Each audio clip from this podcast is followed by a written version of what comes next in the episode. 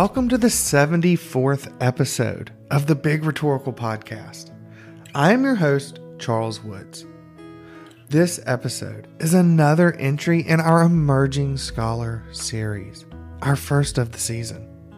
On the podcast today, I talk to our inaugural winner of the Big Rhetorical Podcast Emerging Scholar Award, Abby Levesque de Camp one of the things I really wanted to do with this work is to draw a through line from scholars like bell hooks and other black queer feminists to say like some of this work has already been done and it's just about seeing it in the light of these new forms to say like we can draw a line from rhetorical communities to possibilities of better material worlds queer memes are rhetorical, that they are a rhetorical scene, but that these these groups or these sorts of even when they're not formal groups, they're often like little pods or channels of content that they represent queer community writing in a way that I, I felt wasn't being explored. And I have some claims about what I think a meme is, and I think that's been a particularly fun endeavor for me is to say like what are memes? Like beyond the basic form of an image macro with text like what rhetorically is a meme? How is it functioning as language as citation? These rhetorical scenes have certain kinds of potentials for power. So they have hmm. potentials to start to move us toward justice. I talk about a little bit the ways that they can um, help move us toward better uh, material worlds for queer people. You'll hear more from Abbie in a bit. Longtime listeners of the Big Rhetorical podcast know that early episodes are a mixed bag of conversations about writing pedagogy, technology, and conference and book promotions that are underscored by my development as an interviewer trying to balance expertise with irreverence. Then I found my groove interviewing and promoting the work of graduate students. So I created the Big Rhetorical Podcast Emerging Scholar series. So far, this unique set of episodes has featured 29 scholars from around the world joining the podcast parlor to discuss their life and their work. Abbie makes scholar number 30. In 2020, I incorporated a not for profit organization and began raising money. In 2021, I introduced the Big Rhetorical Podcast Emerging Scholar Award. I thought, this is my way to give back to the community, a community that gives so much to me. I love meeting new people, and I love talking to graduate students. Are you working on some really interesting research? Do you have a new publication out to promote, or are you hitting the job market this cycle? I want to talk to you. Reach out to the Big Rhetorical Podcast at thebigrhetorical at gmail.com or fill out a form on our website, thebigRhetoricalPodcast.weebly.com. If you would like to give to the Big Rhetorical Podcast Emerging Scholar Award, please visit our GoFundMe pinned to the top of our Twitter page. Abbie Levesque DeCamp is a graduate student at Northeastern University and she was nominated for the Big Rhetorical Podcast Emerging Scholar Award by doctors Ellen Cushman and Cara Messina. Abbie DeCamp is a PhD candidate in English, focusing on writing and rhetoric at Northeastern. Abbie commits to justice, feminism, anti racism, and queerness in every aspect of her work. Her dissertation, Queer Memes Forms, Communities, Genres, traces queer memes as community making practices that centralize humor, joy, and identity exploration. Her mixed methods approach, which prioritizes community members' voices through interviews, builds off her Computers and Composition article, XMLGBT A Schema for Encoding Queer Identities in Qualitative Research. Her article describes a coding scheme she develops to demonstrate the way digital tools can function as part of queer methods. Her teaching reinforces her commitments to communities and justice. She has taught reading and writing in the digital age, first year writing, writing for social media, and advanced writing in the disciplines. Her teaching philosophy centers students as community writers to help them develop and transfer skills in new and meaningful ways, seamlessly weaving deep engagements with memes and other genres. Her course evaluations demonstrate students' love for Abbie, the knowledges that she imparts, and the classroom environment she fosters. One student writes, She is one of the kindest and most knowledgeable professors I've had. Other students describe her as helpful, enthusiastic, funny, engaging, well organized, and intelligent. In the English department, Abbie served as the president and in several other roles of the English Graduate Student Association.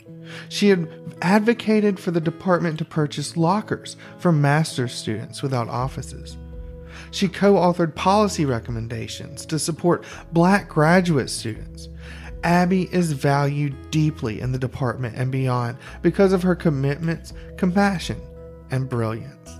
I hope you enjoy my conversation with Abbie Levesque de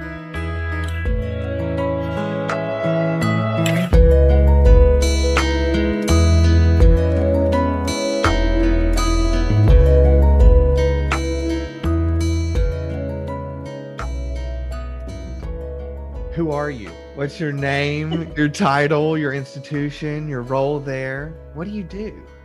Yeah, so I'm Abbie Levesque DeCamp. Um, I am a PhD candidate at Northeastern University. I am in the English department on, we have sort of like two sides. I'm on the Rhet Comp side. Um, and I specialize in research on community literacy, on um, queer theory, queer rhetoric, and composition. Um, I do a lot of media studies uh, work. Um, and I do a lot of internet culture research and how that connects to literacy and community writing practices. Are you originally from Boston? Um, I'm originally from a small town about an hour south uh, of Boston, which, if you're from Massachusetts, essentially is just being from Boston. What's the name of that town? Somerset, Somerset, Massachusetts. Somerset, Massachusetts. And so, did you get your did you stay in Boston and Massachusetts for your undergraduate degree? Yes. So I went to undergrad at Lesley University, which is over in Cambridge. Um, it's really fun to tell people you went to undergrad in Cambridge and watch them assume you went to Harvard. Yeah. like, no, no. We share campus with them, don't get me wrong, but uh, no, it's a very small liberal arts school. Um, that I loved going to. Uh, and I never left Massachusetts for education. I just stayed K to 12, undergrad, MA, PhD, all in Massachusetts. That's so cool. And so I know you got your bachelor's in English literature and creative writing, and I got a couple of questions about that. But I will admit, I've never heard of Lesley University. And you mentioned you share a campus with Harvard. Tell us a little bit about the university, your experience there, and what that means. Yeah, so um, like I said, Lesley is a super small liberal arts school. It actually, most of the students who go there go for um, degrees in education. So they've got a really, really strong um, program for uh, K to 12 teachers. Uh, I would say like 50% of the people I knew went on to, to teach in K to 12 in whatever sort of subspecialty um, they took at Lesley because Lesley requires a second degree in your like area of expertise. So you would get an education degree and a math degree, education degree and an English degree. And then a lot of people um, specialize in psychology. Um, and I was like, no, what am I going to do? English and creative writing. I'm going to do neither of the things that everyone's for. and we do. We share a, a slice of campus with Harvard. I used to have to walk across Harvard to like get to the train because the the road that goes through literally goes right through. Um, yeah, I think it's like there's like a little area that we're allowed to use that is technically also Harvard's. Um, and I would every once in a while I would see people from like my high school that went to Harvard, and I'd be like, oh, I forgot that other people live here and go here that aren't from Lesley because there's like not that many people at Lesley. So you mentioned it was um, kind of in the undergraduate experience where you decided to study English literature and creative writing, bucking the trend, right, of what of what other folks were doing. I love that, and I think perhaps it's a theme right throughout your research and scholarship. Um, so tell me tell me a little bit about choosing English and creative writing and how you, as a scholar, right, moved from that area into digital humanities and digital rhetorics. Yeah, so it's actually funny. I joke with my friends a lot that like me getting a PhD and going into English was motivated purely by spite. Um, in high school, I had a teacher, an English teacher, who said to the class, Well, I know you guys are all choosing your class levels for next year, and some of you are choosing AP, but if I think you should be an AP, I've already talked to you. And she hadn't talked to me. So I did the AP class anyway, because I'm like that as a person. and I got a five on the AP uh, language exam. And then I took AP Lit as well. And I was like, well, I'm pretty good at this. And I'd always been like a reader.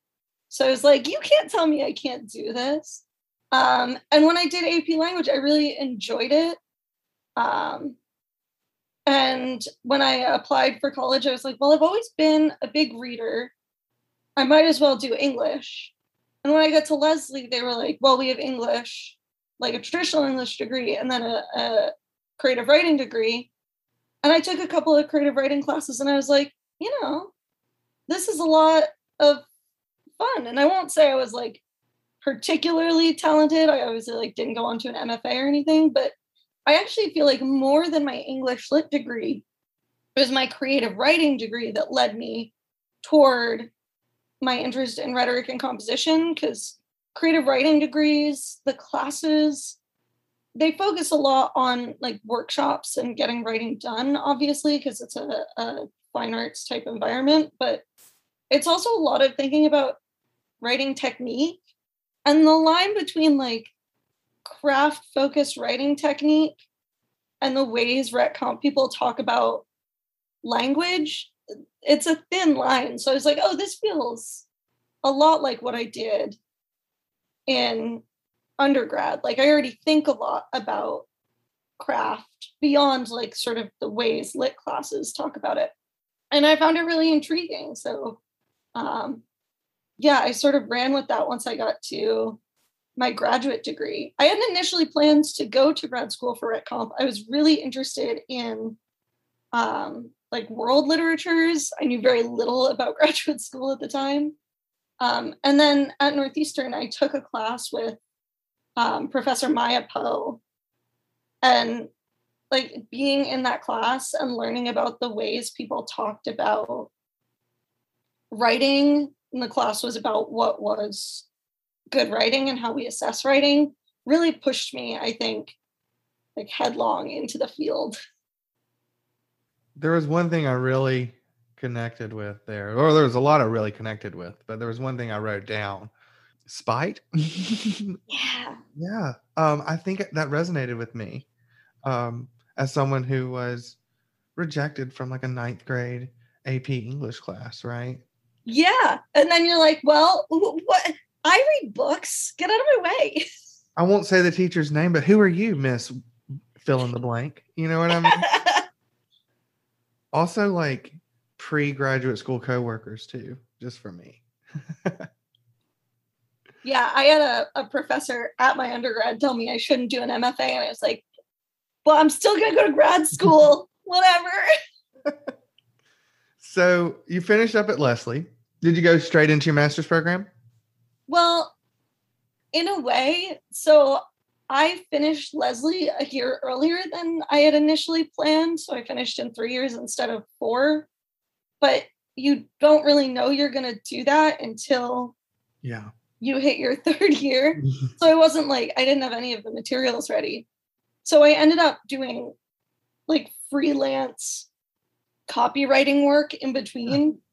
pretty much because I was like, well, the plan was to apply senior year, but I'm done. So valuable industry experience, I'm sure, though. Uh, maybe not. I hated that job. She hated that job. so you did find your way to Northeastern University, uh, staying sticking in Boston or sticking in Massachusetts. Uh, graduate certificate in the digital humanities from Northeastern. Your advisor was Neal Lerner. I want to talk about your ma- your your master's thesis just a little bit. We'll get to that, but how did you wind up at Northeastern? Uh, you know, for sort of like the blunt, honest truth, they offered me a scholarship and a job. Um, and that's actually how I got into the digital humanities, because they offered me a scholarship that was bigger than another scholarship from another Boston school. And when I said, hey, uh, if I take this offer, I really need to be able to work during it. What kind of jobs are there? They sent over a list, and I applied to one that was like a coordinator position because I had done secretary and office work before that. Uh, so I was like, oh, I can do coordinator stuff. Like I already have done secretary work. Uh, and I applied, and that job ended up being a coordinator um, at the Digital Scholarship Group at Northeastern Library, where I met Julia Flanders and um, got sort of like Uh, I like cannonballed straight in unknowingly to the digital humanities, and then I was like, well, I'll just stay. The water's fine. Like this is where I, I live now. You found your place. You found your people, right? That's awesome. Tell us what's the title of your master's thesis? What's your main claim there? How did that project come to be? Oh, I have to try and remember. Um, I think it was something along the lines of um, queer writing and queer writing centers. Um, my central claim uh, for that was sort of, thank you, you sent it to me in the chat. Um, XM LGBT, queer writing, queer writing centers. Um, so my central claim there was um, essentially that uh, queer people already exist in writing centers. I was interested in how writing centers can support both queer student writing, but um, more importantly, and the focus ended up shifting toward the end uh, to how we support queer writing tutors, um, because all of the people I, I interviewed were queer tutors at the Writing Center, and so we talked a lot about um, how to deal with things like homophobia in writing center sessions and stuff like that. Um, and also, my other central claim was that um, there are uh, queer methodologies to think through this kind of research as sort of a meta theme. So, I'm going to ask you a question. Why is this work important? So, for me, it ended up being important because I was also a, a, queer writing center worker, and there were very much times where I felt um, not necessarily unsupported, but like that there weren't resources for me to turn to when I had like weird vibes in a session. Um, and I think a lot of queer tutors have felt that way. And I really wanted what felt like otherwise well-meaning writing center administrators and even higher level administrators in like writing programs to be able to look at some research and say like oh this is how we support um, these kinds of workers because i very much felt like our administrators wanted to but didn't really know where to start. And I was like, well, why don't we start by talking to people who've experienced this and finding out what they would have wanted in those situations? Um, for the methodology, it was just that I had done a lot of like queer digital humanities work at that point, and I'd done a decent amount of like rhet comp methodology work at that point, like taking classes and stuff. And I just felt like a disconnect between the investments of the field in like queer theory and social justice type work and the actual tools I was working through. Um, and that was just me trying to like work through those feelings and find a way to um, sort of find a, a way that felt more right for the tools that I was working with to align with the investments that I had for the project. Where did this project go? What did it become? Yeah, so this project at this point I like almost want to just like yeet it into the sun because it's been following me like a shadow for so long. I see um, it on your on your CV doing that. Yeah, just get it out. Um, so I I wrote this thesis and then I stayed on at Northeastern, um, which wasn't. I I was very much like if Northeastern accepts me, I'll probably stay on here. Um, but that wasn't like a hundred percent until I did, and then I was like, ooh, now I've got to like keep working on this same project though. I can't switch under the cover of going to a new place. Um, and I took a class with Dr. Moya Bailey, who is now, I think, at Northwestern in their communications department. And she taught my like graduate level intro to queer theory course. And it was structured around article submission. So we learned queer theory, but we also worked through the um, how to publish your journal article in 12 weeks book. And she was like, pick something you already have. And I was like, well, my most developed piece that I can work with is this thesis. Everything else is a seminar paper and would be a lot more work to, or so I thought. I didn't, sometimes I'm like, I should have just picked a seminar paper. But I was like, this is the one that's most publishable in my field. So I picked up the thesis again. Um, and I worked through it and I submitted it at the end of that class uh, because Professor Bailey had been so um, encouraging and said it, it seemed like an important contribution. And Professor Bailey has published in a lot of journals that I respect and is sort of like a um, close subfield to mine. So I submitted it to computers and composition. And, you know, it was required for the class. So I didn't have high expectations that I would actually get to go anywhere with it. It was just that, like, I had to submit it for class. Um, and I and they accepted it. And I was like, wait, what? uh, obviously, it was a revise and resubmit, but I was like, wait, pardon? Um, and what a great I, moment. yeah. And then I had spent so much time working on it by then for both the thesis and the article that when it came time to do my, you know, dissertation prospectus and stuff, I was like, well, I guess we're keeping the methodology from this because I'm not doing it again. I'm not making up a new one because I already had a coding language written. It's like, I'm not doing this again. I'm just going to keep going. If you want to check out, listeners, what Abbie's master's thesis became, you can check out the March 2020 edition of Computers and Composition. More after this. Would you like to join Charles in the Big Rhetorical Podcast? The podcast is booking for next season now. The Big Rhetorical Podcast offers participants the opportunity to contribute to ongoing conversations within our disciplines and beyond. This record of conversations eventually will be a digital archive with the potential to impact the knowledge making in rhetoric, writing studies, and technical communication, as well as adjacent fields. Do you have a new book coming out? Are you hitting the job market this cycle? The Big Rhetorical Podcast wants to talk to you. The Big Rhetorical Podcast core ideals are similar to a community based writing project, with an emphasis on inclusivity in localizing knowledge and in strengthening relationships among peers. Make sure to check out our back catalog of episodes as well as listen to our new podcast each week wherever you listen to your podcast.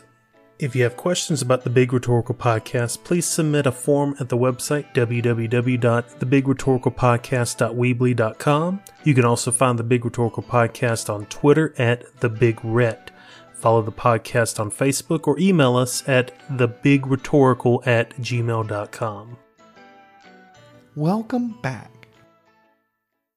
Um, let's talk a little bit about your other publications, but let's ease into that by talking a little bit about your dissertation project. Um, so you're kind of staying in the same same same path, I guess, is the best best way to describe it. But I'm sure you're changing some things up, and analysis is going to be unique. What is your dissertation project? Yeah, so um, like I said, I kept the methodology, which is the XMLGBT um, markup language that I've been working through, and a lot of my um, theoretical stuff for that is uh, the basis for um, my research. But I've moved away from writing center work, and um, instead, I'm working on um, analyzing and theorizing how queer meme communities function as community literacies. Um, so I had 32 interviews uh, with people in queer meme communities. That's everyone from people who lurk and send things in their group chats to people who like make the big content that everyone sends around um, to talk about how and why people read and write and perform literacy events in these spaces and what that means for them um, as queer individuals. Um, which was I finished my interviews last summer, and it was actually like a really nice experience as someone who's like chronically online. Mm-hmm. Um, it was really nice to get to like see some of it like made me feel closer to my community. I was like, yes, I too was also chronically online in an incredibly um like I wouldn't call it homophobic, but incredibly straight uh small town growing up. So you're focusing some of your analysis on memes, and then you also mentioned compu- community literacies, which, after looking at your application or your nomination packet, I know is something that is you're also studying and is important to you. So let's kind of combine this. Like, how did you get into memes? Let's start there. I got into question these days, I guess. Yeah, I got into memes because I was like a, a little tiny screen addict as a child. Like, like I was very much the child who could not be torn away from the computer. Um, from starting from like way too young age, like spending hours on Neopets. Um, and my parents, bless my parents, they tried so hard to like stop me and supervise me. And I just like, I could not be contained. They tried to do like the timer limit on AOL when AOL was a thing. Yeah. But they didn't understand like Internet Explorer and stuff. So I would just go in a different browser to get around like the time limit, which was set to the particular AOL browser. Um, and I would like get up in the middle of the night and use a computer when they weren't looking or um, and they both worked. So like there was only so much they could do to stop me, especially once I was like past the age of needing a babysitter. So I was like extremely online from a very young age. And then I just continued being online through college. Um, I was like, I, even now, I like I'll sit here and just you would think that researching it would have made me want to be in meme groups less. But if anything, it's made me be like, I should join this. It's for research. I'm doing my research definitely and not wasting my own time looking at like niche meme groups. Um, and I don't know, they were such an important part to how I like developed my view of the world, like internet forums and the ways people trade content were so much of how I like came to be the adult human I am. Um, that I was like, oh, I can research this. When I learned media studies was a thing, I was like, whoa, I'm doing that one. so what um what which scholars that study memes do you look to for your work? Um, well, I've been engaging a lot with Limor Shifman's um, memes in the digital age. I think it is. It's something like that. Um, I go back to that book a lot. I would say that's probably the biggest one. Um, I've also had some wonderful com- conversations uh, with uh, Erika Sparby, um, who's done uh, a lot of work on like internet type communities.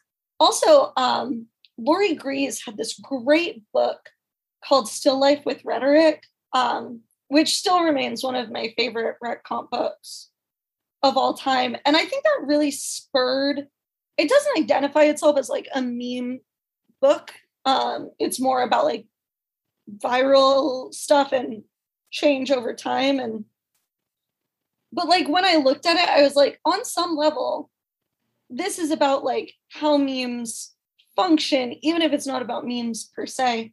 Um, I also, this always surprises people, but I very much come at memes from not from like memes as a solid thing, but more because I had a, a really significant interest in how communities wrote and also in visual culture.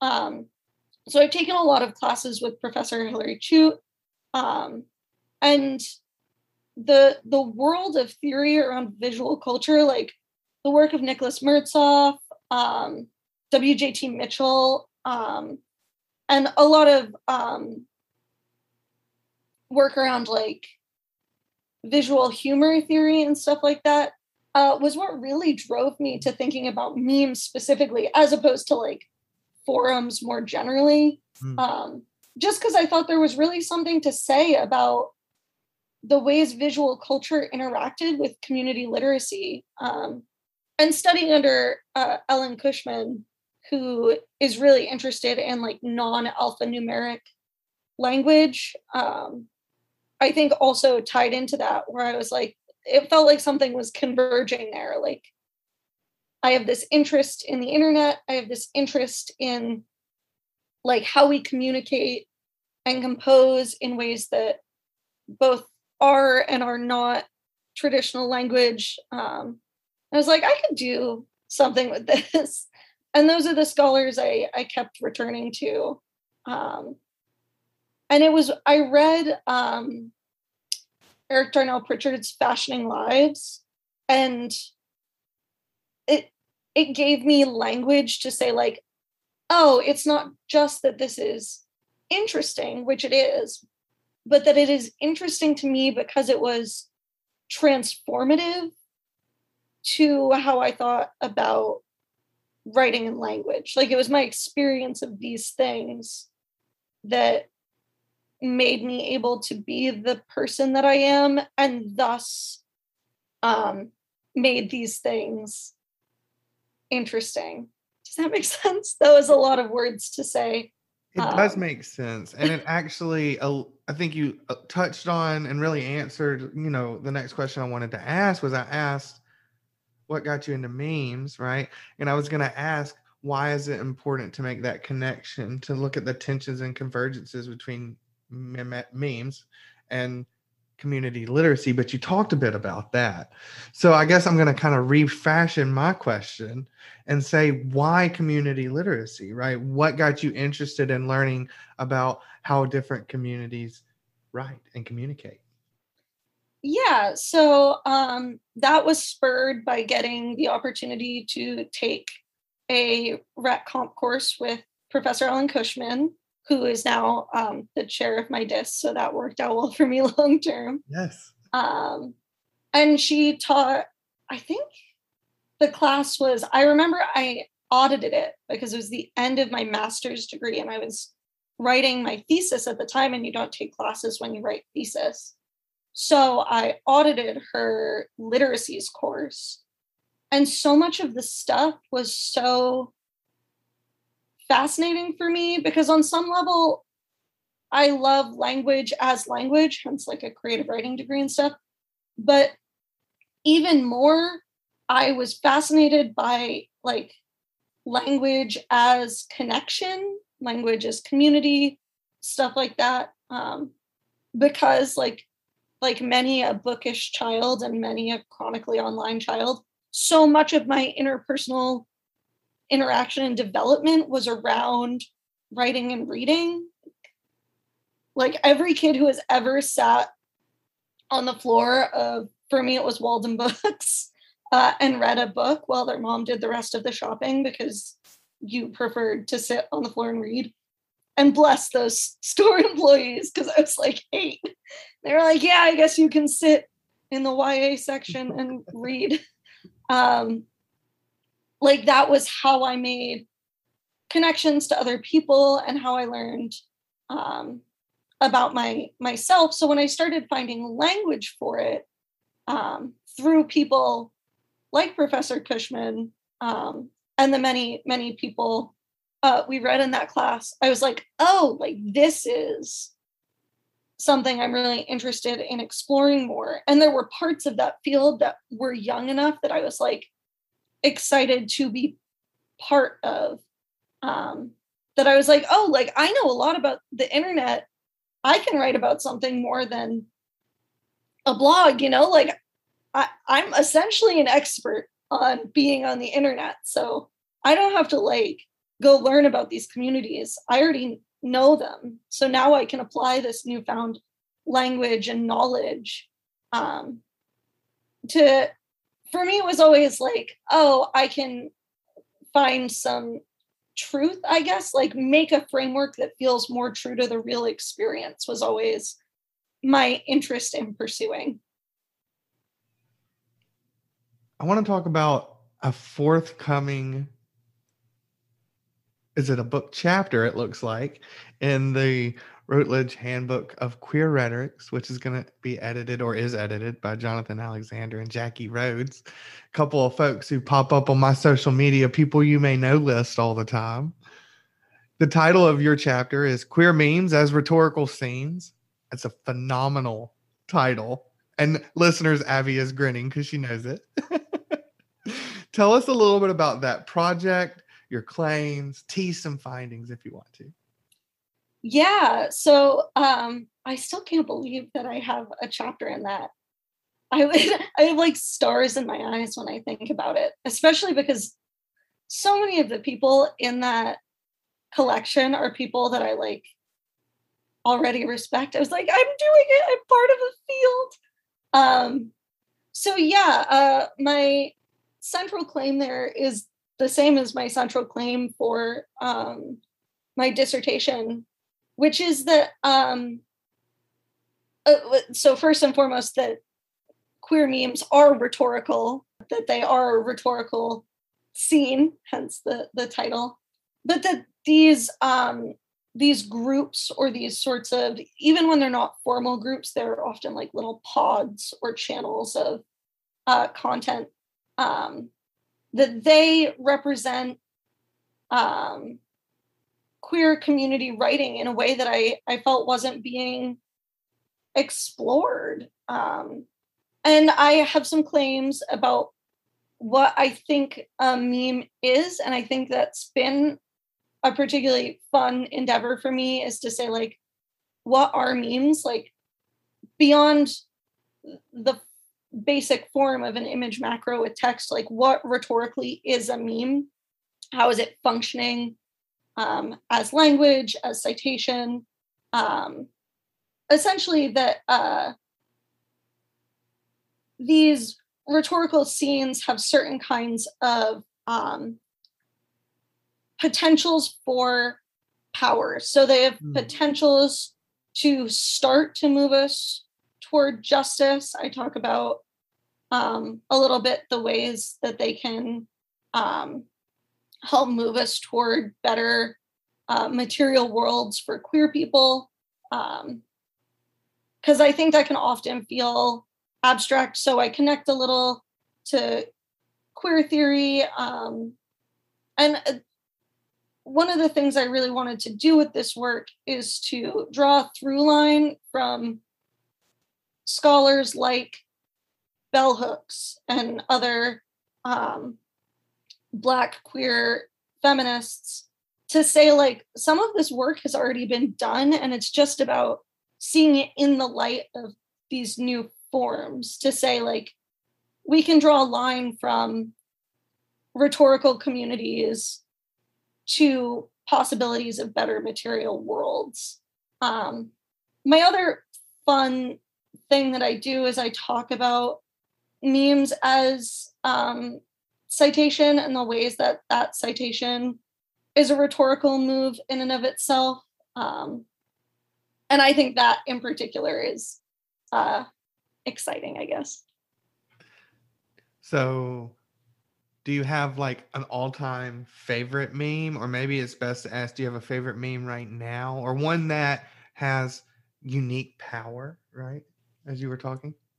So, that's actually really funny that you asked that because in my participant interviews, one of the things I ask is, "What is your favorite queer meme?" And the number one response was always, "Oh my god, that's such a hard question. Give me a minute." Um, I will say, I, I don't know if I have a favorite meme of all time. I do have like a favorite meme flavor, I guess, which is I I love a good deep fried meme. Okay, what does that deep fried mean? Um, a deep fried meme is like usually there are several layers of memeage to it. So it's a meme that often references at least one other meme, if not more. Um, sometimes they'll have this purposely DIY look to them. So they'll have been done in MS Paint instead of a meme generator. They don't have the clean look of like traditional image macros. They might um, have purposeful or not purposeful JPEG compression. Um, and they often uh, th- they're interested in, and this is like my my visual culture ca- ha- coming out. Um, I I love those because there's something about um, the ways they are both purposely and not purposely representing like the the machineness of them they um they don't let you ignore the composedness um and the ways that machines modify uh visuals that i just find really uh fun and interesting. The same way that like um i find zines interesting because you can't ignore the handedness of them the handmadeness um, this is like the digital version of that handmadeness. You can't sort of ignore the compression. It's such a a visual um, cue to the material reality of its making. I think my my husband hates that this is the meme I love right now because he can't stand the audio. But my favorite meme right now is the TikTok audio, where for some reason there's not even that many videos for it. I think TikTok just knows that I like this kind of stuff. Um, it's usually an overlay of like a cat uh, or some other like weird video sometimes.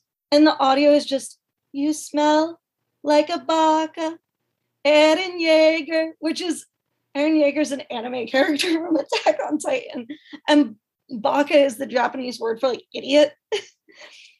so I've just been saying that all the time around the house. My husband's like, stop telling me I smell like a baka. And I have no idea. I could not explain to you for a million dollars why I find that as funny as I do. Uh, but that is my favorite meme right now. I think that's funny that you say that, like, because I'll sometimes cackle if I'm like doom scrolling and I see a meme that's funny, and my my wife will be like, "What are you laughing?" at?" I'm just like, "It's it's a meme." Like, I don't even know why it's that funny or why I'm laughing so loudly about it. You know, um, I think that's kind of a beauty with them.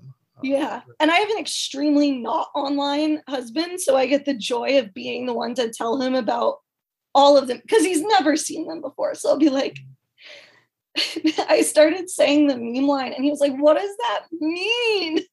Because normally I'll explain to him, like, Oh, well, comes from this thing. And I was like, This one doesn't have one. We don't know. No one knows where it came from. That's why I like it. He was like, You are absolutely unhinged right now. Mm-hmm. So, are you teaching this semester? Uh, yeah, I just finished up my summer teaching, and in two weeks I will be starting my fall class. What are you teaching this fall?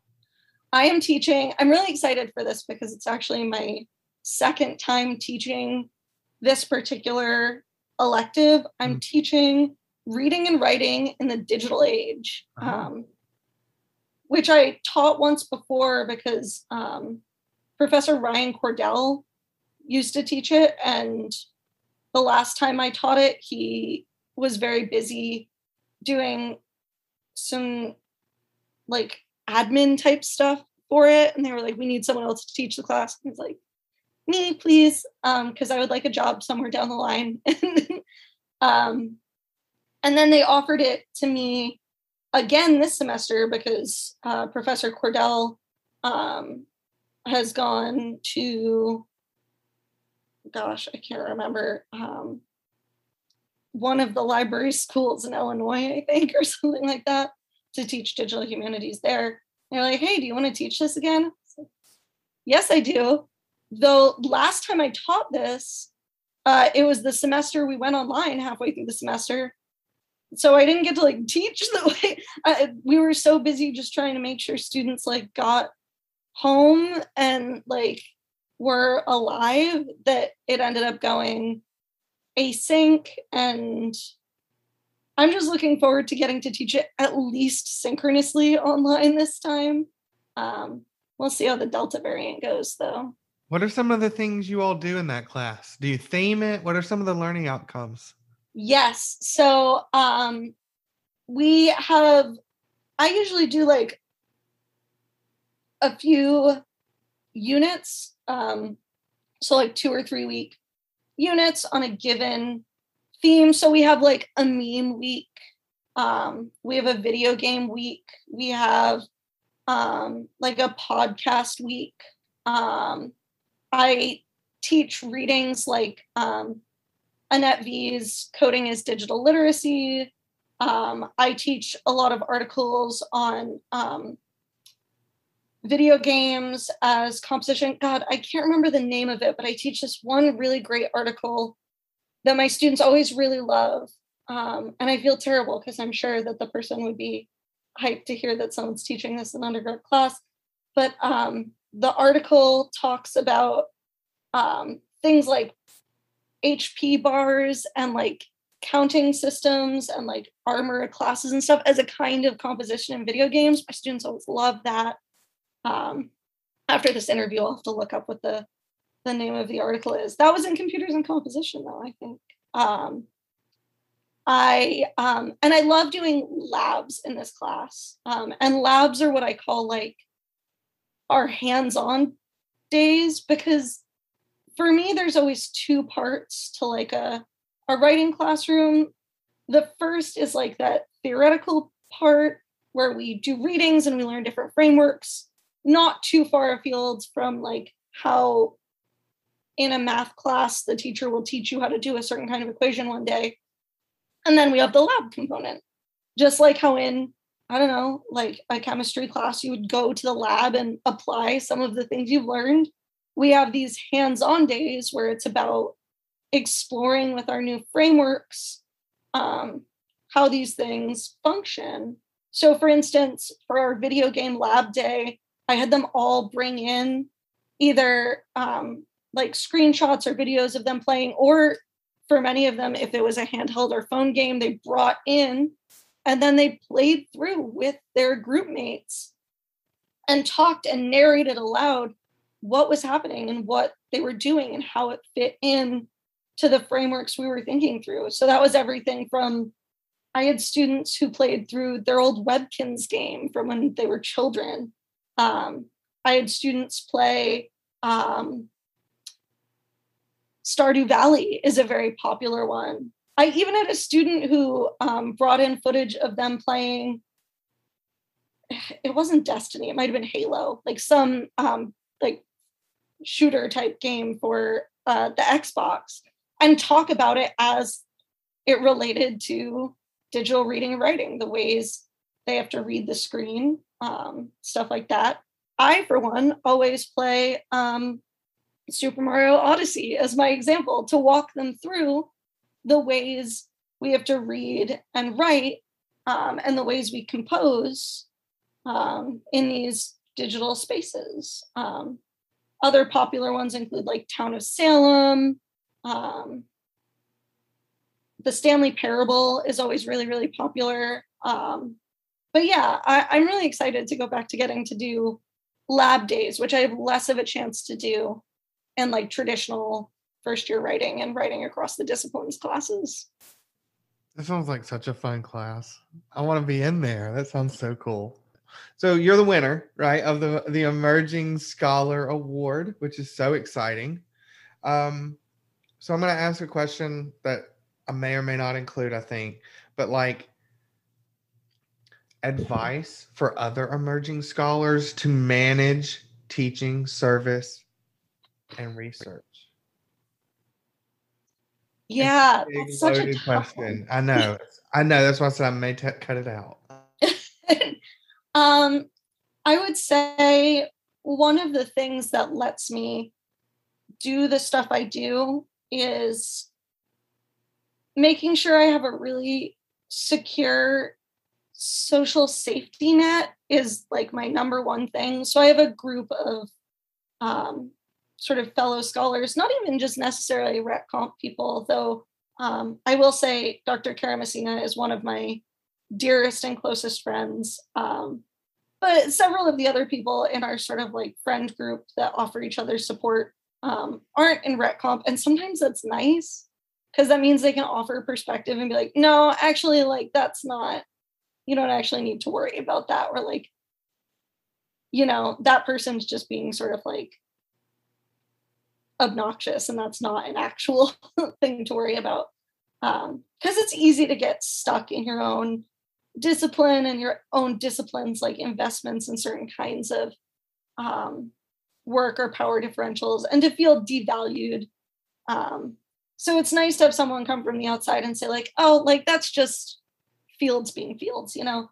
Um, and of course i've got a, a, very very supportive husband which is a huge privilege um, to be able to have someone who's very understanding about you know taking over all of the housework while i do stuff um, or who's willing to do all the cooking while i work on my dissertation for a few months. Um, and that's been really really helpful. I will say the other thing and i don't know maybe this is me being like um i guess like naive or too optimistic but one of the things that lets me do all the stuff i do um is that i never really do it for the cv line um i can't i've never been able to do stuff even when i probably should just because it's good for me um in the same way that I have to bribe myself to take a multivitamin by making it one of the gummy multivitamins, um, I only do the things that are good for my CV because I am really, really sincere in wanting to pursue them. So when I pursue service things, it's because I really genuinely care about the committee I'm on or about getting certain kinds of work done. When I do my teaching, you know, it's like an all-in emotional commitment for me. It's never just to get the class done. Same with my research. It's like if i never get a job uh, you know at least i did what i like. We certainly um, professor Chute has said to me on a few occasions we don't do this for the money. We certainly don't do it for the fame. So we might as well do what we genuinely really find intellectually interesting and I follow that uh, like a guiding star, and that gives me some of what I need to get through. Obviously, the exhausting um, parts, though I have to be careful not to let that tip work life balance, which is a difficult tightrope to walk. The the the thin line between caring very deeply about your work and letting neoliberal institutions take advantage of your labor. I wrote it down. if I if I never get a job, at least I did what I liked. I love it. Abbie, thanks so much for sitting me, with me for an interview. It was great to meet and chat with you. Yeah, absolutely. Thank you so much.